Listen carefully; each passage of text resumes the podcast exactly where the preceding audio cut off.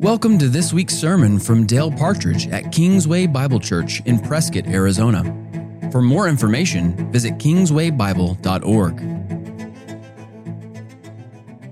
Over the past two weeks, we've covered Romans 5, 6 through 8, that taught how God's love for his people was seen most clearly in Christ's death.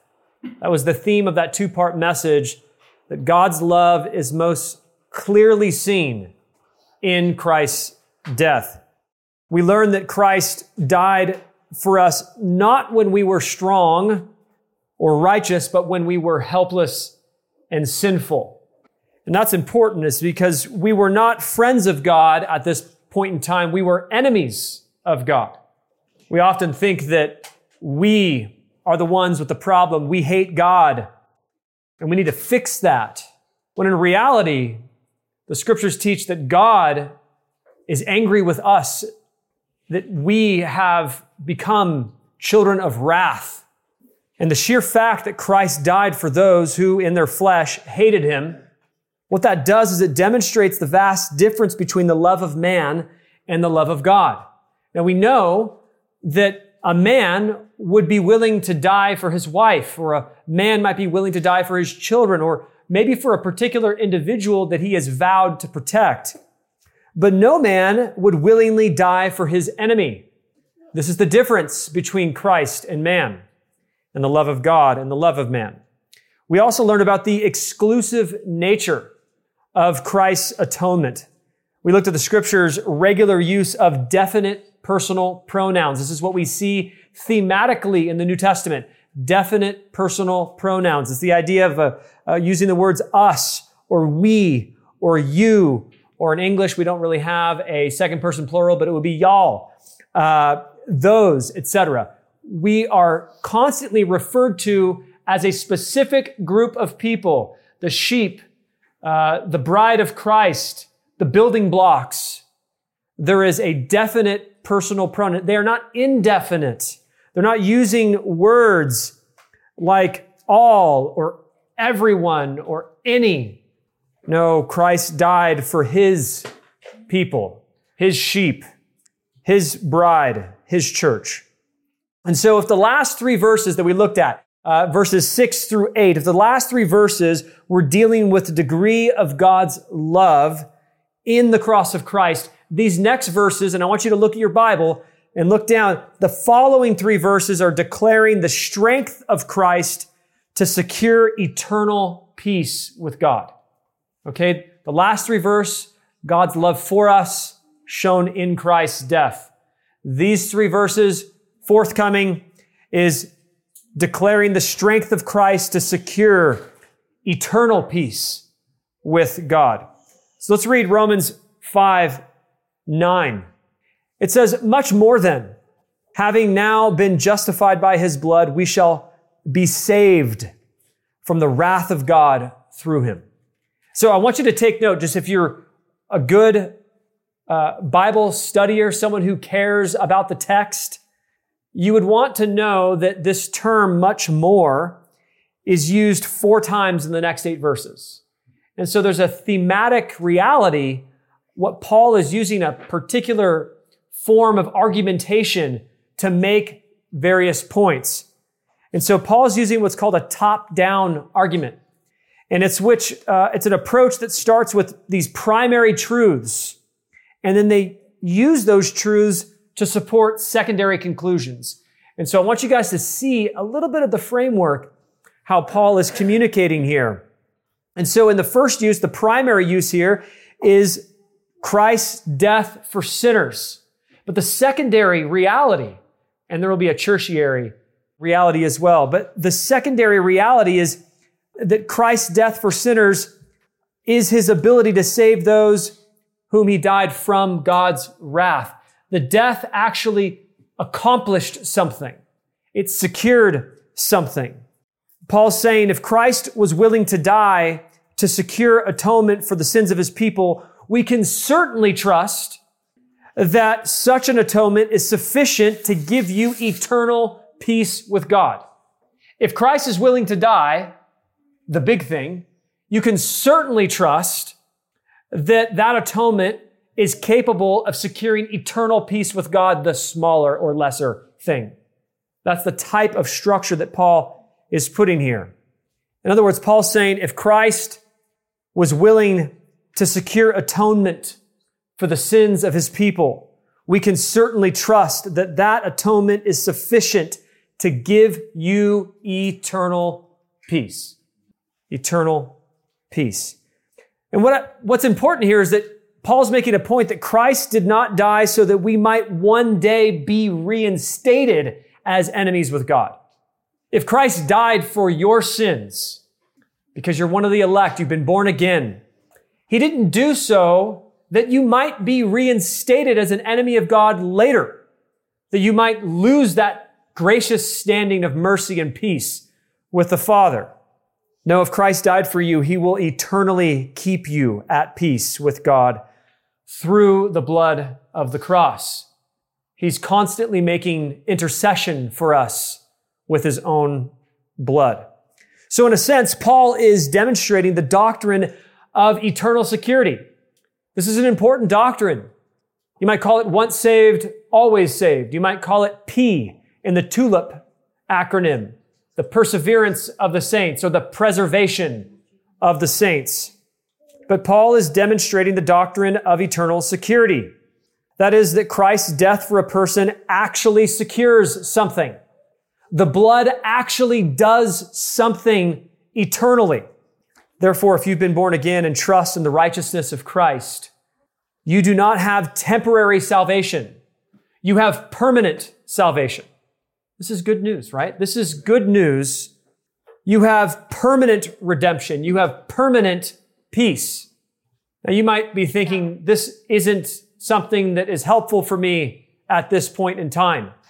I promise you, when you sin grievously and you doubt and you're concerned about the integrity of your faith and you can rest on the permanency of your peace with God. I've had this happen in my own life, weeping for sins that I've committed and then finding joy in the fact that I am still at peace with God through the blood of Christ. Ephesians 2 13 through 17. Why don't you turn there in your Bibles? Follow along. Ephesians 2 13 through 17. It says, and this is probably the ESV, but it could be the NASB that I'm reading in here. I didn't mark it in my notes. But now, in Christ Jesus, you who once were afar off have been brought near by the blood of Christ. For he himself is our peace, who has made us both one and has broken down in his flesh the dividing wall of hostility. I'm moving on. I might be skipping a verse here and there. By abolishing the law of commandments, so making peace and might reconcile us both to God in one body through the cross, thereby killing the hostility. Christ's work on the cross killed the hostility between God and man. Christ essentially is our permanent peacemaker. He is the permanent peacemaker. And I assure you, children, that there will be a day that you will be so glad that you remember that truth. When you do something so grievous and you recognize that Christ is your permanent peacemaker with God. He has abolished the hostility between God and his sheep by his own blood. Hebrews 10, 10 through 14, which we read earlier today, it contrasts the temporary nature of the old covenant sacrificial system made with the blood of animals.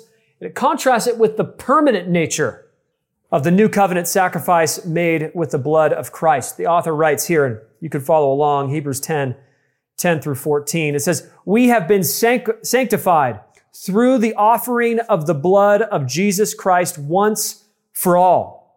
And every priest, talking about the Levitical priest, stands daily at his service, offering repeatedly the same sacrifices, which can never take away sins. Verse 12. But when Christ had offered for all time a single sacrifice for sins, he sat down at the right hand of God, waiting from that time until his enemies should be made a footstool for his feet. For by a single offering, he has perfected for all time those who are being sanctified. Amen. Christ's sacrifice was so sufficient that it paid for your past, present, and future sins. It paid for the sins of your great great grandchildren that have not yet been born. But he also promises eternal life. He's not just dying for the sake of dying. The atonement wasn't just for forgiveness, it was the promise of eternal life. Now, God cannot promise what can possibly be lost, right? God cannot promise what can possibly be lost. It would make him a liar. In Hebrews 6:18 says it is impossible for God to lie. Christ did not say in the gospel that you have the opportunity of eternal life if you maintain your obedience. We live in a time where many Christians think that they contribute to their station, their redemption by obeying. They confuse that good works are the fruits of being saved, but they are not the root. It is the perfect obedience of Christ. We have people who think if they don't obey enough, that they might be lost in this generation. We have people who think that they disobey and they lose their peace with God and they have to get it back by repenting again and by coming to the altar again and by being baptized again or coming down on the altar call on Sunday again or by committing their life to Christ again. They don't understand the eternal nature of the gospel. Christ did not say that you have a chance at eternal life if you can sustain your faith. No, we know that Christ is the author and finisher of our faith, that he will sustain our faith. Christ will accomplish it all. On the front of my Bible, which is somewhere around here, down here, I have a Romans 11, 36, for from him and through him and to him are all things. To God be the glory forever and ever. Amen. All things. For from him and to him and through him are all things, including your faith. Christ says again that he will accomplish it all from atonement and regeneration by work of the Holy Spirit to justification by faith, the faith even granted to you as a gift from God, repentance granted to you as a gift from God, sanctification through the Holy Spirit, glorification through the power of the resurrection. Every aspect of our salvation is secured by Christ. Paul says in Philippians 1 6, For I am confident of this very thing, that he who began a good work in you will finish it until the day of Jesus Christ. If you've come to Christ and you've been born again and you trust in the righteousness of Jesus, Christ will hold you fast. He will hold you fast. John 10, 27 through 29, one of my favorite passages of scripture. Jesus says, My sheep hear my voice, and I know them, and they follow me, and I give them eternal life, and they will never perish. Never. Do you for a second, can you grasp that for your own life? You will never perish. If you believe and trust in Christ, you've already been given everything you need. You will never go to hell. God will keep you. I've heard the story from Sproul, and I've used it several times since explaining the doctrine of the perseverance of the saints, is that if you have a bridge walking over a thousand foot valley and you're holding your dad's hand and you're a little child and the father says to the son, hold on to my hand and don't let go. The rungs on this bridge might break. And you're, these two are walking down this bridge and all of a sudden one of the rungs breaks b- below the child's foot and he lets go of his dad's hand when he's afraid. Does the child perish? Well, of course not. Because even though the child lets go, the father doesn't. The idea that is in the American church that takes that illustration and says, if you let go, I'll let go. That's the God that they serve that's not the God of the Bible. They want to believe that you have the free will to leave. Otherwise, it would be forced compliance for you to stay. No, the reality is, is that God says, if you let go, I will hold on. Even an earthly father would do such a thing. To say that an earthly father would be greater in expressing the love of sustaining a child than our eternal father, it's a blasphemous idea. It's a blasphemous idea. I give them eternal life and they will never perish and no one will snatch them out of my hand. My Father who has given them to me is greater than all and no one is able to snatch them out of the Father's hand. Isn't that amazing? Jude 124 says, Now to him who is able to keep you from stumbling and to present you blameless before the presence of his glory with great joy. 1 Peter 1, 3 through 5. If you're worried about your faith failing, you don't need to be. Blessed be the God and Father of our Lord Jesus Christ. According to his great mercy, he has caused us to be born again to a living hope through the resurrection of Jesus Christ from the dead, to an inheritance that is imperishable, undefiled, and unfading, kept in heaven for you, who by God's power are being guarded through faith for a salvation ready to be revealed in the last time. Amen. Amen. Ultimately, Paul is trying to communicate the extent of what Christ's atonement has accomplished for us as his elect people. Verse 10 says, For if while we were enemies, we were reconciled to God through the death of his son, much more, second usage, having been reconciled, we shall be saved by his life. So again, we see this second use of much more. Remember, Paul is using what's called a deductive argument, a top down argument. He's saying if God has done the greater thing, then certainly, much more, we can trust him to do the lesser thing. If God is willing to die for his enemies and give up his own life, he who had no sin, then he can certainly preserve peace and eternal life through his resurrection. So if you receive reconciliation to God through Christ's death, then we can certainly expect redemption and resurrection and glory through his life. John 5, 24 says, Truly, truly, I say to you, he who hears my word and believes him who sent me has eternal life. Do you understand this? It's not a promise of something to come. It's something that you possess now. It's a present tense, has eternal life, and does not come into judgment, but has passed out of death into life. These are the words of Jesus. Verse 11.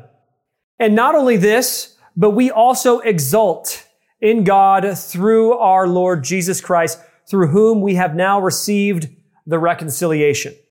So Paul then redirects us from the blessings, the blessings of the atonement, the blessings of Christ, to the one who blesses. He's bringing us back from the blessings to the blessed, to the one that blesses. Not only do we revel in the gifts of God, but we also revel in God himself. It's the whole idea of don't just focus on the gifts, but also the giver. He tells us to exult in God through our Lord Jesus Christ. The word exult means to exercise an unusual degree of praise. An unusual degree of praise. And not only this, but we also exult in God through our Lord Jesus Christ, through whom we have now received the reconciliation. An unusual degree of praise. So the gift of salvation through the death of Christ should cause you to praise God, the giver of all good gifts. Is that true in your life? Do you reflect on the atonement and the peace, the permanency of your salvation, the eternal life that you have now? And does that cause you to exult?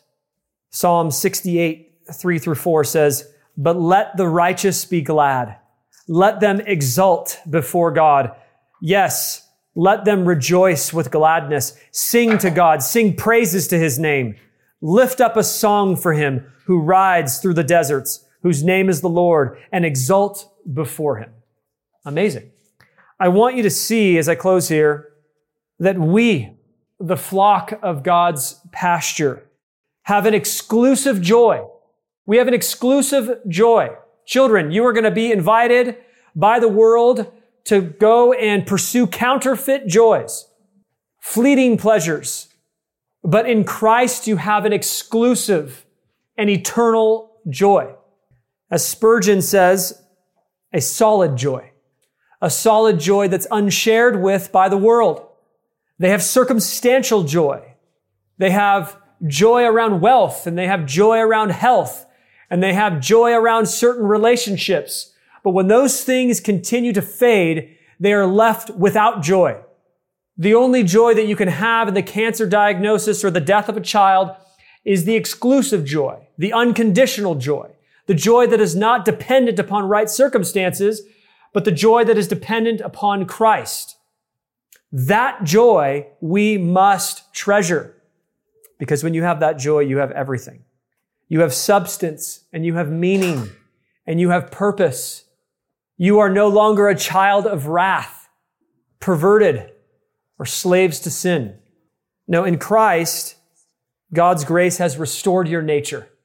You are a God worshiper. That's what you're made to do. You are a child of love who can experience an everlasting joy because of our everlasting God. Let's pray. Father, we thank you, Lord, for your son, Jesus, and the atonement and the work of the cross.